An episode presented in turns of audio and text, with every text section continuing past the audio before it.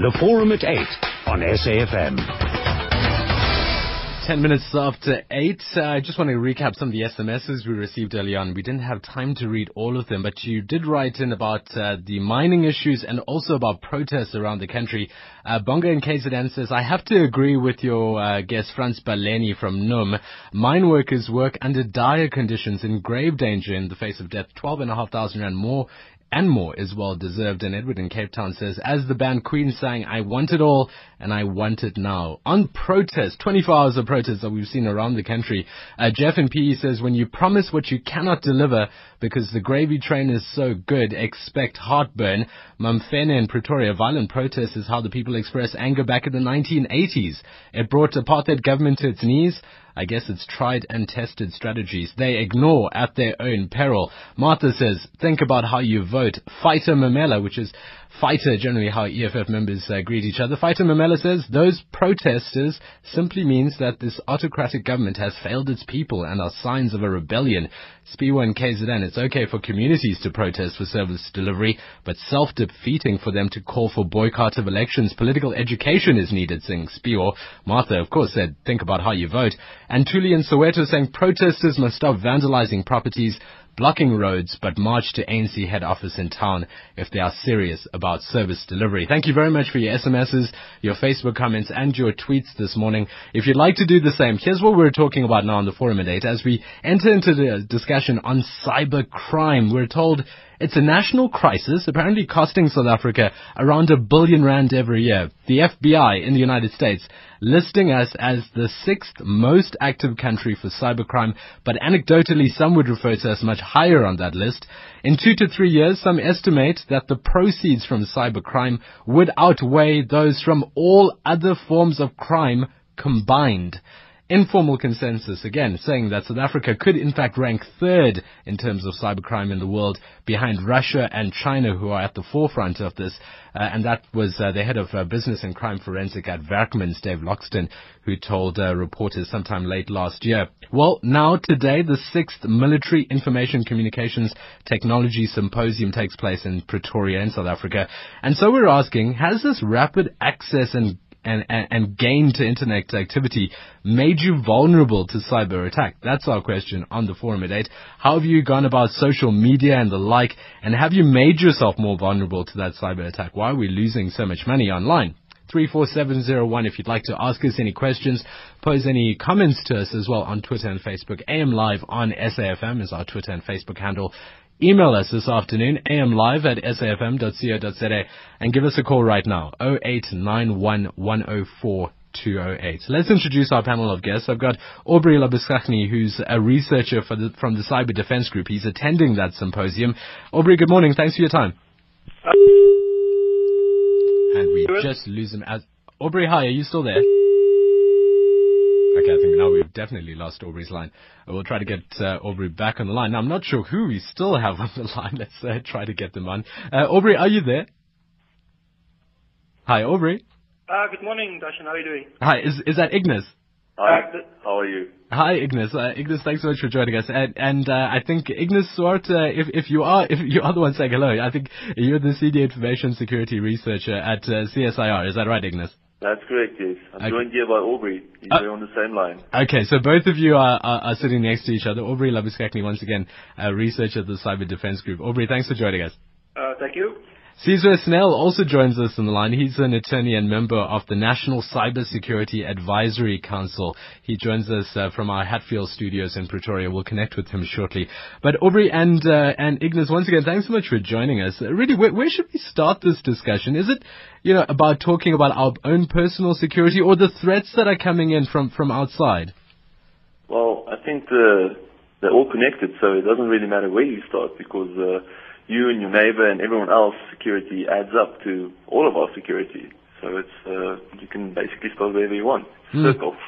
Well, let's let's start with the threats then. Where are the threats coming from? Because you know, when when you list South Africa, for example, on the FBI's database for cybercrime, it sounds like it's a South African problem. It's a homegrown problem. But the internet allows us to to launch attacks from anywhere in the world. So is this a South African problem, Aubrey? Uh, no, I would say that's a worldwide problem. Um, everybody um, uses the same technology. Everybody um, is affected by the same threats. Uh, hence, I don't see it as just a South African problem. It's a worldwide problem. And I believe we're now joined by uh, Sizwe Snell, an attorney and member of the National Cybersecurity Council. Mr. Snell, good morning. Thanks for your time.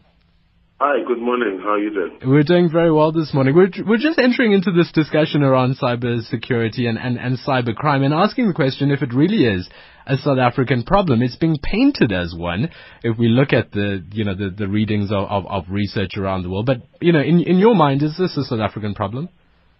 I think cybercrime is an international problem. Um, Africa in particular has become vulnerable due to our own economic, you know, disparities and, and, and, and people really wanting to uh, go after money and stuff. But I think the stats are a bit blown up. You know, um, today it's South Africa in the forefront, tomorrow it's Nigeria, the next thing is the Ukraine. So I think the, the stats are not very accurate, but cybercrime is generally a problem worldwide. Mm, do you do you think, uh, Mr. Snell, we're we're under more um, cybercrime, uh, or we're under more of a of a target for cybercrime syndicates because of what critics are saying that our law enforcement has been papered thin. We have what what some even call a lawless society, low chances of being arrested and, and successful convictions. Well, you know, cyber criminality is, is, is a problem in terms of investigating it and, and getting the evidence and, and, and getting it to court. Yes, maybe we do have a couple of uh, problems in terms of manpower and in terms of the, the people who have expertise to go and actually go and, and, and prosecute and investigate these types of things. But um, I think we are slowly catching up with what's happening in the world. Aubrey Labuschagne, I mean, is it South Africans that are entering into these syndicates or are foreigners, uh, you know, using the opportunity of, of our lax laws on this to enter the country and, and, and you know, act opportunistically, criminally? Well, I think um, it's actually a bit of both to a certain extent. Um, there's opportunities um, that criminals from outside of South Africa can use in, uh, infrastructure and um, the South African I wouldn't call it like uh, the, the, the I want lack of expertise to a certain extent to actually like like the pre, uh, like as Sizwe said in terms of prosecuting um, the criminals if they get caught. And, and your thoughts on this, uh, Mr. Swart? Well, like like both my colleagues said, it's an international problem. South Africa is doing a lot to try and combat this. Um, if you check the world rankings on this recent report on cyber readiness, South Africa counts actually, you know, one of the ranked countries. Yes, there are countries doing more than us, but there's definitely countries doing far less than us. So it's definitely an international problem and not just South Africa. Well, let's talk about what we're doing now, and I'll invite callers as well if you'd like to talk to us. 0891104208. We'll open up the lines now. Uh, Mr. Labuschagne, you sit on the Cyber Defense Group, uh, and you're a researcher there. what does that entail, and, and what are they doing to help protect us? Well, basically, uh, my, my focus is social media. So I look at the threats originating from social media, and I also look at security awareness, uh, which is then basically educating users not to fall prey to cyber criminals' tactics, basically. Um, we also have a, a, a, wide variety of other um, uh, focus areas that, if you can call it like that, that addresses the other type of cyber crimes that one can encounter um, you know, on the, the digital platforms. And, and, and you, Mr. Swartz, uh, you sit at, at CSIR. I know the Cyber Defense Group is, is in a way set up by the CSIR. Your relationship with this? Well, I'm more on the technical side of things, um, trying to understand how the attacks work, actually reverse engineering some of the malware, gaining the skills and actually disseminating it to different parts of both the military, the police, whoever else requires it. And you, Mr. Snell, how do you fit into uh, the, the National Cybersecurity Advisory Council? Well, I'm, I'm, I'm not actually at liberty to, to, to discuss the workings of, of the National Cybersecurity Advisory Council. But what I can say is that there, there is a national cybersecurity framework in terms of which government has now a policy on, on its approach to, to cybersecurity. Uh, and, and basically what we do as a council is advise the, the minister on, on threats, on trends, and and anything relating to cybersecurity that may be of interest to the country. 34701 if you'd like to write in your SMSs, tweet or Facebook us on AM Live on SAFM. One of the, well, ironically, we mentioned Twitter and Facebook, but social networking, social media is one of the ways that, that we open ourselves up to attack. Is that not right, Mr. Labuschagne? Uh, that is correct. Um, the amount of information that we actually um, share on these uh, platforms allows cybercriminals actually to, to do profiling and, and, and you know target us uh, by by what we share on these platforms. Such as what information? Well, some people actually share like the physical address, um, telephone numbers, um, email addresses. Um, all these um, information can actually be used to, to specifically target you. Um. It might sound silly, but as Aubrey is explaining, there's uh, that that little bit of information uh, just a curious example. If I send you an email and I just send you a normal email with just, you know, click on this link, chances that you will actually click on it is basically about 3%. As soon as I include some personal information from you, say where you bank or, you know, what car you drive or anything like that, that rockets up to about 70%. So Facebook's very effective. And, and of course that information they find by sifting through our Facebook accounts, our Twitter accounts. Of course. Yes. Now, now, why is it that we feel almost as though our security is different when it's online to, you know, when we meet someone face to face. We wouldn't divulge some of this information, uh, you know, face to face with someone or even on the streets. But, you know, we seem to be willing to do it just because there's a message box that says, don't you want to write your address here and, and other information? I agree. Um, I think uh, a lot of people are, are ignorant in terms of they don't understand actually the potential threats that social media sites like Facebook actually has. Um, it's, it's basically a duality. It, it has got advantages, but cybercriminals uh, is actually focusing on the, the other side, the, the darker side of, of social media. Ignus, I'm, I'm, sure you hear people who say, you know, why, why would they want to hack me though? So, I mean, I can put this information on. Uh, I'm, I'm not a target. There's millions of people online. Why would they focus on me here in South Africa, in some tiny part of the country? I really wish I can show you a nice little, uh, it's just a nice little picture right now. Um, Maybe you can tweet it to us. Our blogs. If uh, even if you have nothing to hide, your computer is a resource. Now, if you allow me access to that resource, I can use it to compromise more machines. You understand? So mm. your security can compromise basically your neighbor's security, and etc. etc. It, it it basically works like that. And remember, you're working at a company, so if your security is lax, you know, no matter what your company do, you're basically the easy way in. Well, Ignus, I'm, I'm going to ask you again if you can tweet that picture to us. Uh, you can find us AM Live on SAFM, all one word, uh, so that we can share that and retweet it with uh, with our followers online.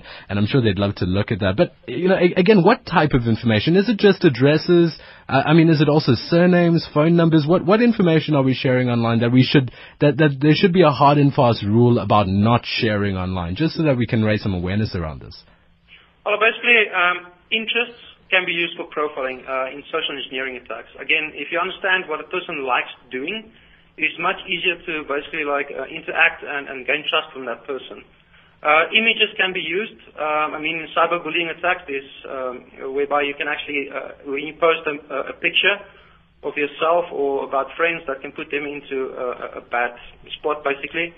Um, so images are definitely um, also something that can be used uh, against people because, I mean, how many people go out and take pictures of themselves having a good time and post it on social media, and the next day they either get fired or, you know, relationships break down or uh, things like that, basically. Mm. Uh, Mr. Snell, I mean, that's interesting. Sharing your interests, sharing pictures online, images of what you're doing, it seems kind of innocuous on so, on some level. I mean, this is what we share almost willingly, and is the only reason we, we go online. Is the only reason we go onto Twitter is to share those interests and pics. I mean, I would think that you know the more secure information about my ID number, my passport, are things that I should be protecting. But things like interests, I mean, that seems to be the point of going online, doesn't it? Yeah, well, you know, I always tell people that the online world is is as realistic as the physical world. As much as they can steal your wallet out of your pocket, they can steal your money out of your electronic wallet. So, you know, in terms of, of safety, uh, the, the internet is as rough as as the actual world, you know. So what you do put out there on your Facebook, on your Instagrams, on uh, your MySpaces and that, you know, it's, it's at your own peril, it's your own risk. And, and as my other colleague just said now, you know, some of these criminals actually they go and profile you. Uh, they they actually go out of their way. They they track down what different types of social media accounts you have, and they collate that information and then use that information to commit cyber criminal activity. Mm. Mr. Snell, uh, Werksmans attorney, um, Mr. Loxton, Dave Loxton, in, in, a similar position to yours, said, you know, you really can't protect people from themselves, and especially you can't protect people from their own greed and foolishness. I mean, is that is that a fair accusation? Are people being foolish? I mean, sharing this type of information online? Well, I'll put it to you like this: if if if all of a sudden you receive an email or an SMS telling you that you've won the lotto in a country that you don't know uh, then it will be your own foolishness and greediness to go and try and pursue that because you know you didn't enter into any competition or anything.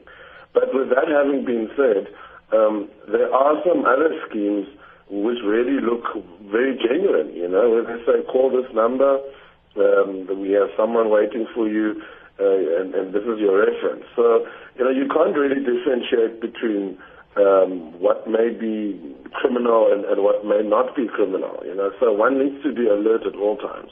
Mm. Uh, Mr. Swartz, uh, you know, while we should be careful about the information that we share, there's also very little security for us these days. We don't really secure our mobile phones or our laptops or, or our iPads, for example. We do have some antivirus software, perhaps with the laptop or the computer at home, but our mobile devices aren't very secure.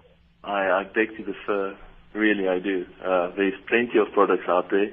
And uh, of course, one of the biggest things out there is uh, normal common sense. Mm. um, if you download applications from, you know, uh, let's put it to you this way: if you run, if you buy a stock standard phone from the shop and you basically run it, um, the chances of you having malware on that phone is, is very little. There has been instances, but it's very little. The problem comes in once people install applications, you know, randomly from untrusted sources. And that's where the real problem comes in. So it's not really that there's no security. There's plenty. We as people want the, you know, want the free game and we want the, the little download that someone says is very cool, but I have to root my phone and jump through hoops to do it. That's where the problem comes in. So that's one of the activities that makes us vulnerable. We download content. I mean, yes. Want stuff for free. And and how do we judge that content? Because you know I'm sure there's there's recommended places that we should be going to download um, you know applications. The Mining in Indaba recently released an, an app for its three day gathering. Now how do we judge those apps whether they contain malware? I mean I'm sure KPMG who put together the, the app wouldn't have included malware, but you know it, uh, can we assume that that unscrupulous individuals could have attached malware to it, and we should have some sort of safety uh, you know antivirus software of sort? Um, antivirus software is definitely not a bad idea. It does not catch everything. There's been plenty of critical reviews around it. Uh, I myself sometimes, you know, rant a bit about it. But the thing about it is, if you have nothing on, then the chance of you actually catching any, you know, catching anything before it infects you, you know, you, you open yourself up. In the case of, say, using KPMG's application, if it's distributed through the, you know, through the either the, the app, you know, the official app stores, then you know, those app stores actually employ a lot of security trying to ensure that those apps are fine. And yes, there have been instances where you know, research have shown that the app store is not perfect, but it's far less than say you root your phone and you go download uh, free Angry Birds from somewhere else. Coincidentally, you heard about the Angry Birds being used to spy on people in America because mm. it was for free and people wanted it. Oh, Aubrey, perhaps you can expand on that for us? Um, basically, I'm just going to add to your first question or your, your previous question. Um, a lot of people, I don't think, actually knows about how to secure their devices. Mm. Um, if you take, uh, I'm going to use just an example now. You know, a, a farmer uh, using his cell phone wouldn't necessarily know what an antivirus program is.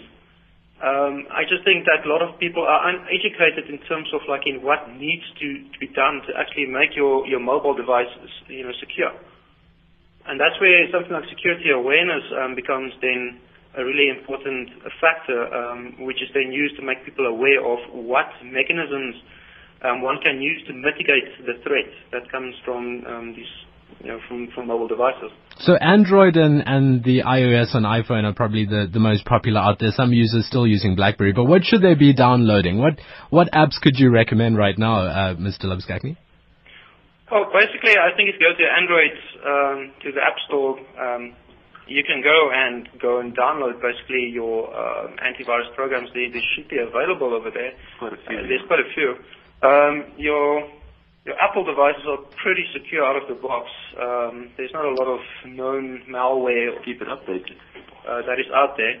And then, um, like Ethan's basically said, it's like you know, if you make sure that your your device is updated um, uh, against latest, uh, you know, with the latest software, basically, then um, it also creates a security barrier, barrier around your mobile devices.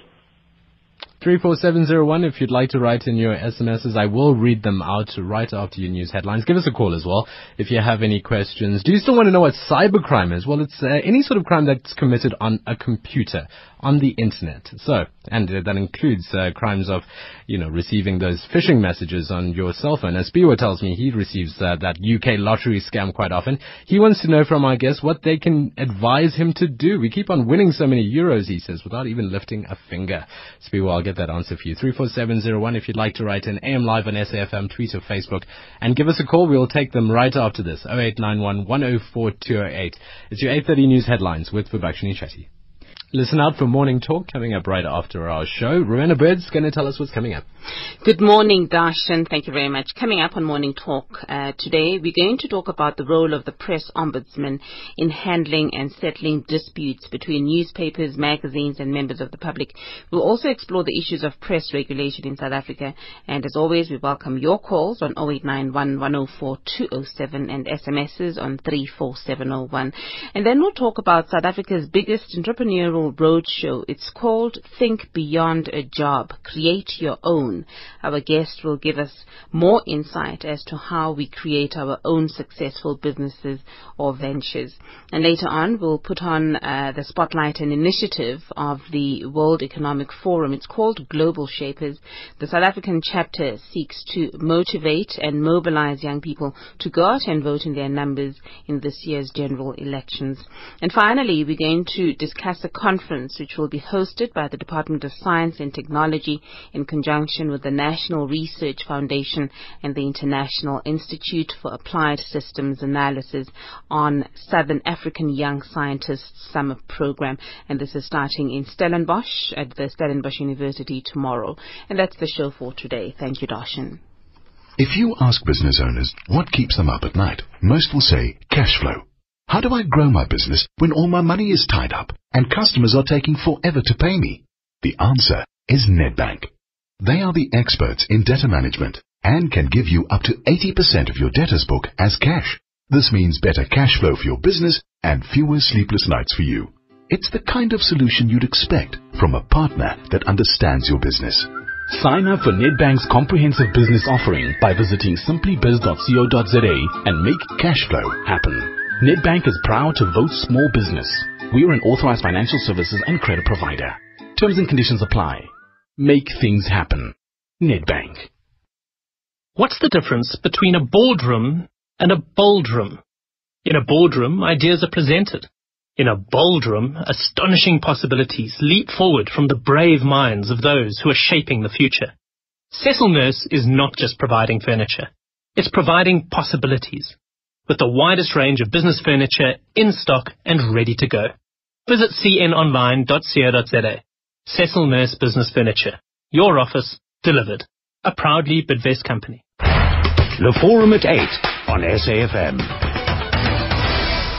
Asking the question, as our internet access increases, have we made ourselves more vulnerable to cyber attack? That's our question on the forum at 8 this morning. You can engage with us and our guests on 0891 104208. SMSs right now, 34701.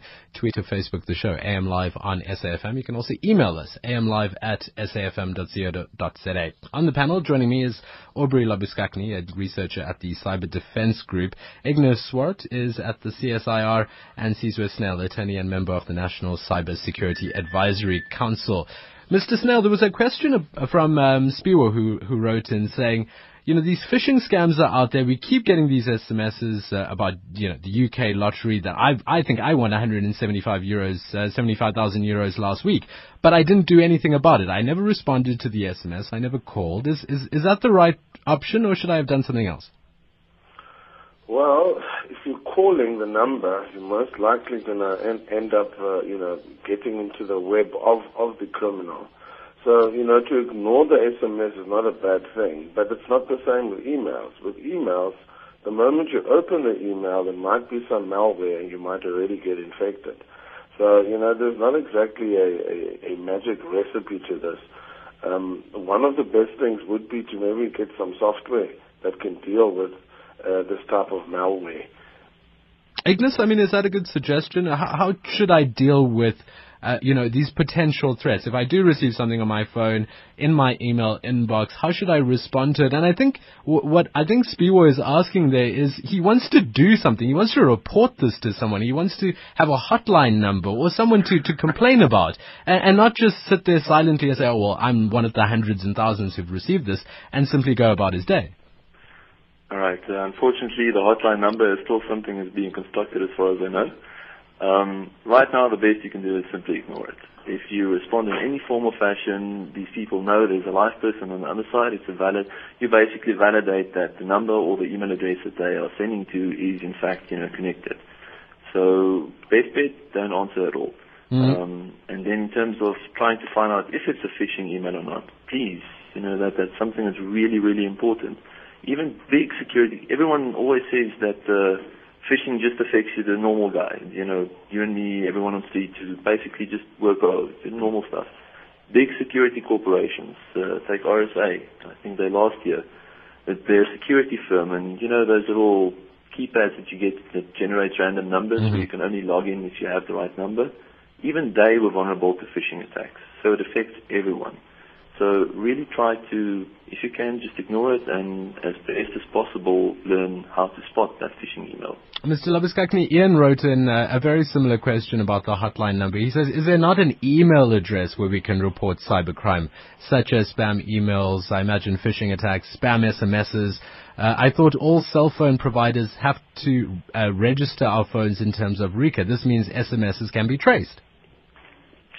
Well, basically, um, I know some like like Gmail, for example. Uh, if you do find like an email that that kind of looks like suspicious, you, you have a functionality over there that you can actually just report it as spam, which will then you know uh, the Gmail or Google people will then update their um, blacklist basically to actually you know help other people to if they find a similar email that they can get like a, a warning.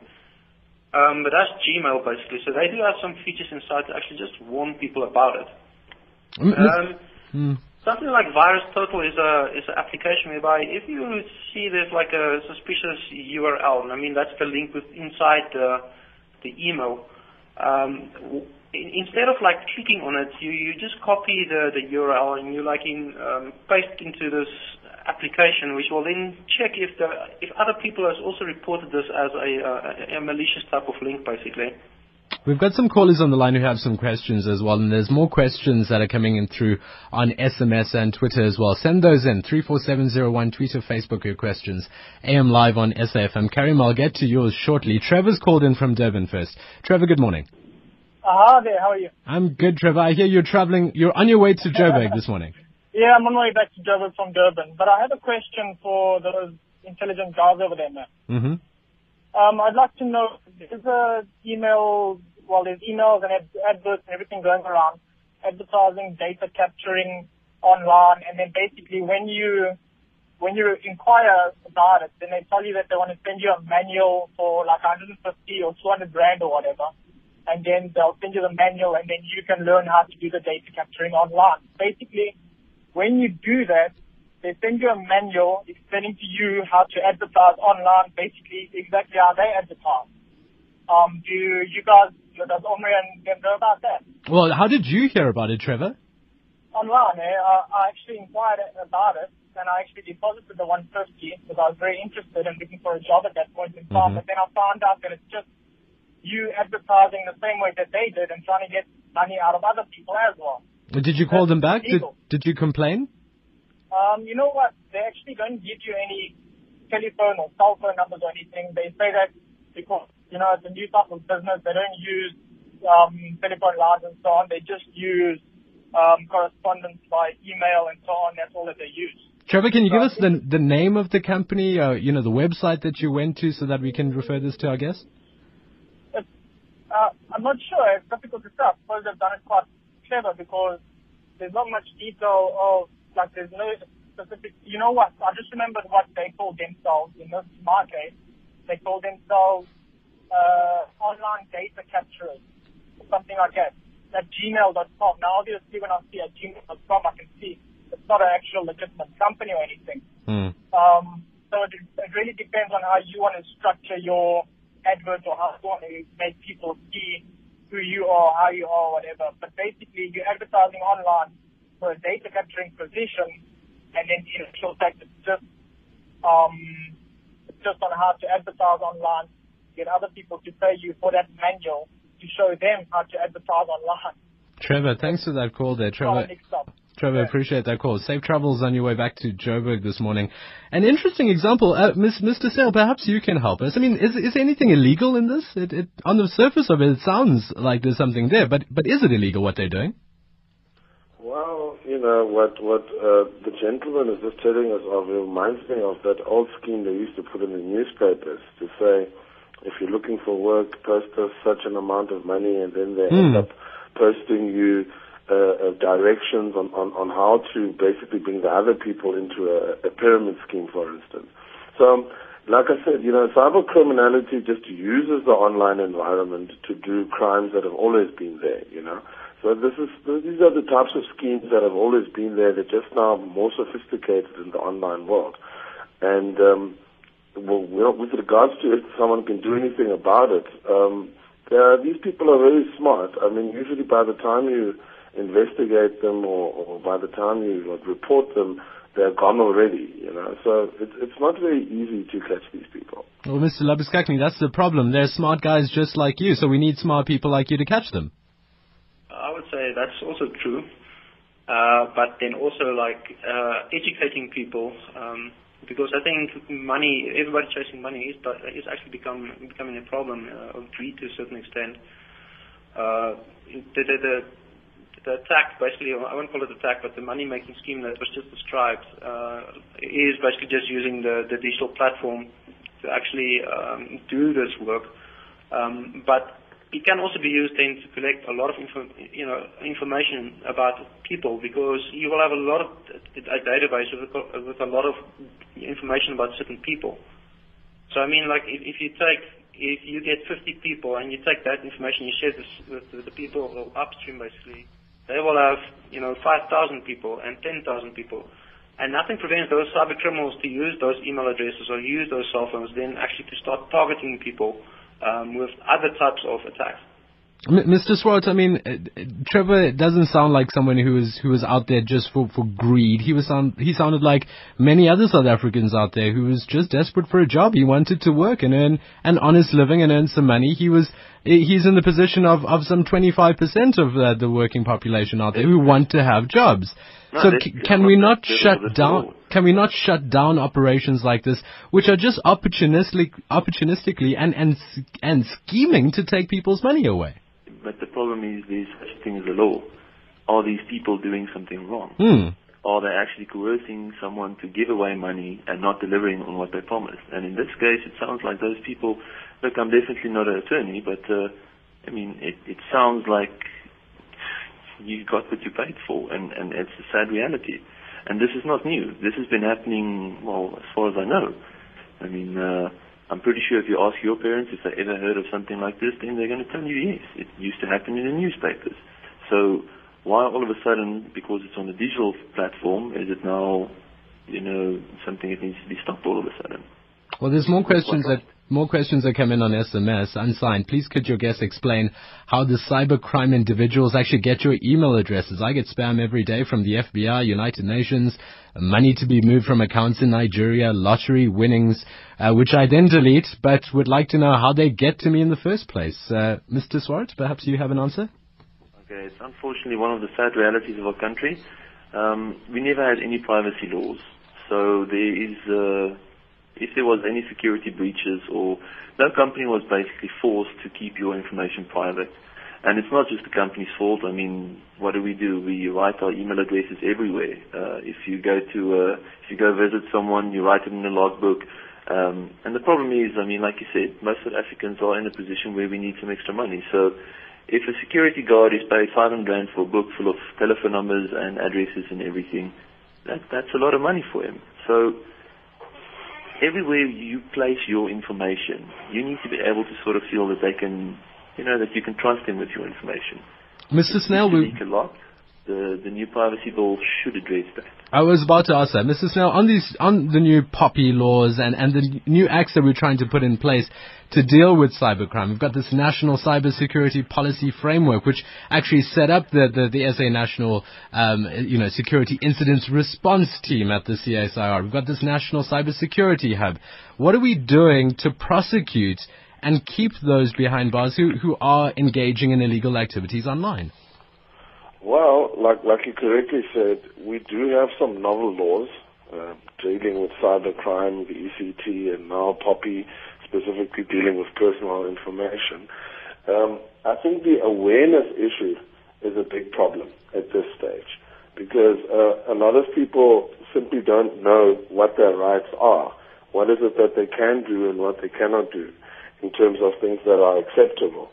So, um, you know, what, what's very important at this stage with, with regards to personal information, I think is vigilance, you know uh, as the other uh, speaker just said now. Well, that's what that's what the public can do. The public can be vigilant, but what are we doing as a country to prosecute this? I, I, I said at the very beginning of this show that there were criticisms levels against South Africa lo- towards the end of last year, saying our laws are paper thin, that we lack the muscle to prosecute and to to uh, to put behind bars those who are guilty of these type of crimes. What are we doing about that, Mr. Snell? Like I said earlier on, I think the issue is, is its capacity. You know, I, I, I don't think that all the necessary agencies that, that are supposed to be prosecuting and investigating these crimes, I don't think they have enough capacity. Uh, do they do they even know how to prosecute it? Do the judges know how to deal with cybercrime cases? Do the prosecutors know how to deal with it? Do the police know how to investigate them? Well, I can I can tell you that uh, these prosecutors in South Africa are quite well informed about some of these matters. But sometimes, you know, you, you walk into a police station, into a rural area, and you, you, you speak to a policeman who has never ever seen a computer in his life. what are you expecting from, from that person now, you know, to understand your case? So, so like I said, the issue here is more a capacity issue, you know. Uh, we do have structures within the police force that deal with cyber criminal investigations, but I don't think that it is enough. It's 10 minutes to 9. We're back with my guests right after this. Stay tuned.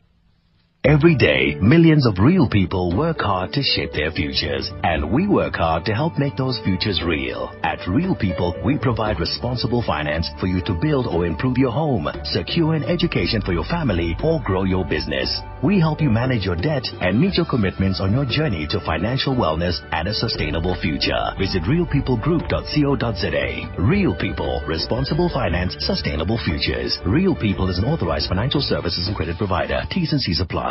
The Department of Trade and Industry, proudly South African, and Brand SA are calling for entries to the South African Premier Business Awards that will take place on the 19th of March 2014. The awards recognize business excellence and honor enterprises that promote innovation, job creation, and good business ethics.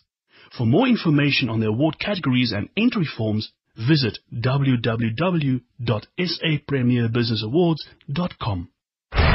The Forum at 8 on SAFM.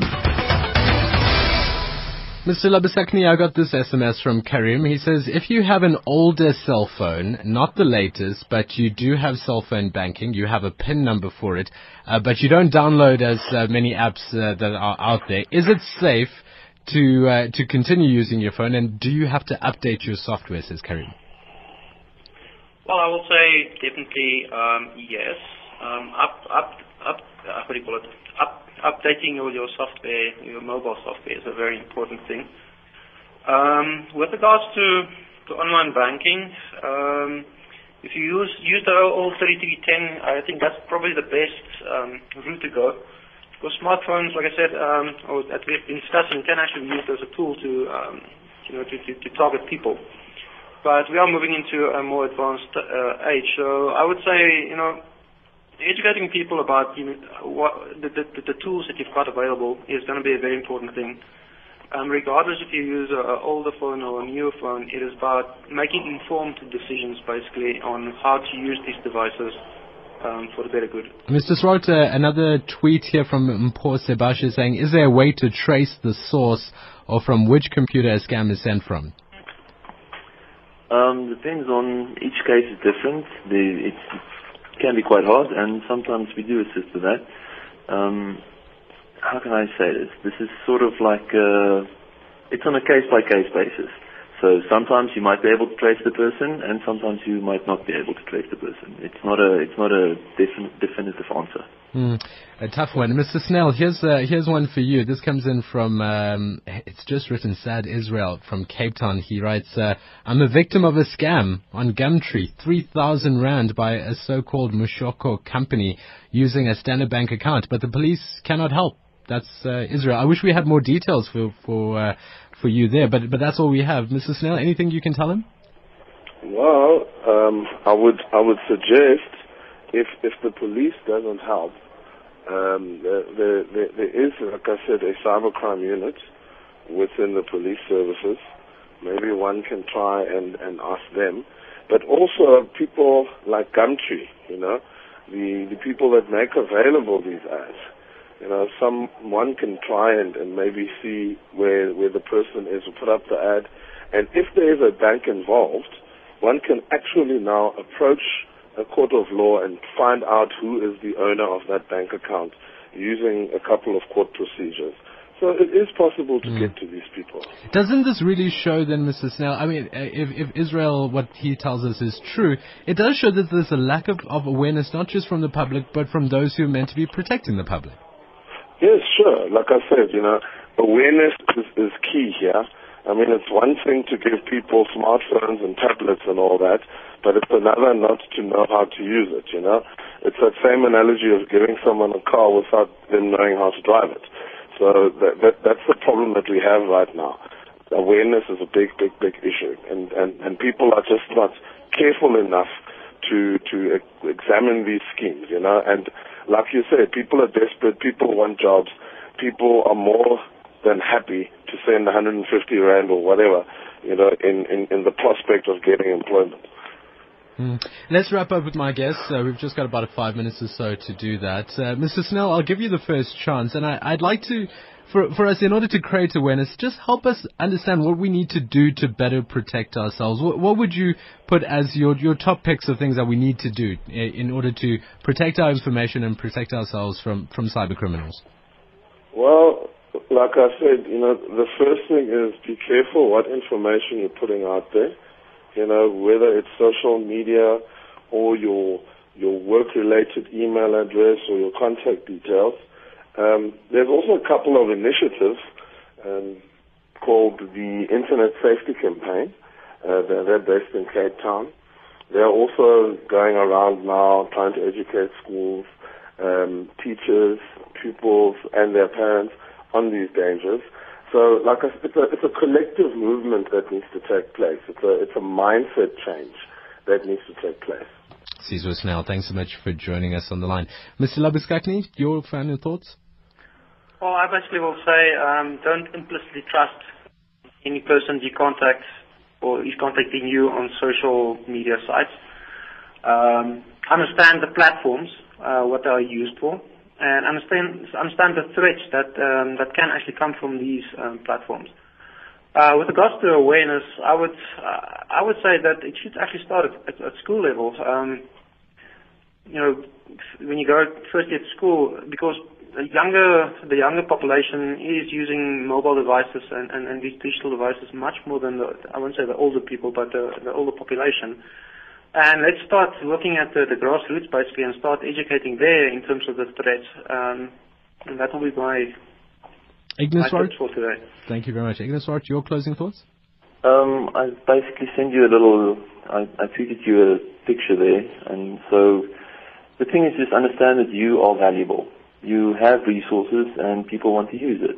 Now, as soon as you understand that you have something someone else wants, then you will take, just, just start reading a bit. It's not that hard. Ask questions. People are generally more than welcome to, you know, more than, more than happy to share their experiences with other people. Um, start reading a bit. It's, it's really not that hard. And update everything.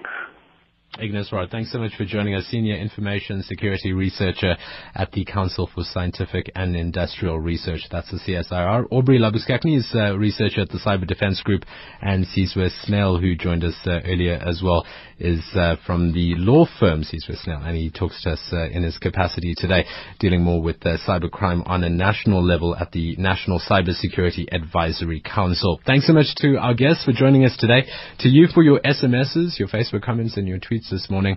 And thanks to Trevor for his phone call. Very interesting uh, one there. And I'm sure a number of you also, uh, you know, finding that these uh, these opportunities are out there, well, be circumspect about them. Ask the right questions and make sure you get the information before you deposit your money. 34701 if you'd like to us to follow any stories for you we can do that. And also keep us abreast of uh, any forum topics that you'd like us to discuss. Thanks so much to the team who put together this program. And Swaki Apiwa Hanono Tracy Boomgard Jake McCormick senior producer Aubriel Mpofu Forum producers Ronald Piri and Marumo Kakana, technical producer Mark Preller, specialist producer Buzilo Kote, executive producers Busi Siwachani and Aubrey Sechi. I'm Darshan Mudley. Have a great day. I'm back with you tomorrow, 6 to 9 a.m. Stay tuned. Vibhakshini Chetty has your 9 o'clock news right after this. Then it's over to Morning Talk with Rowena Baird. Stay tuned for Midday Live and PM Live coming up with Tsepiso Makwetla. From myself, Darshan Mudley, have a great afternoon. Be safe out there. Bye-bye.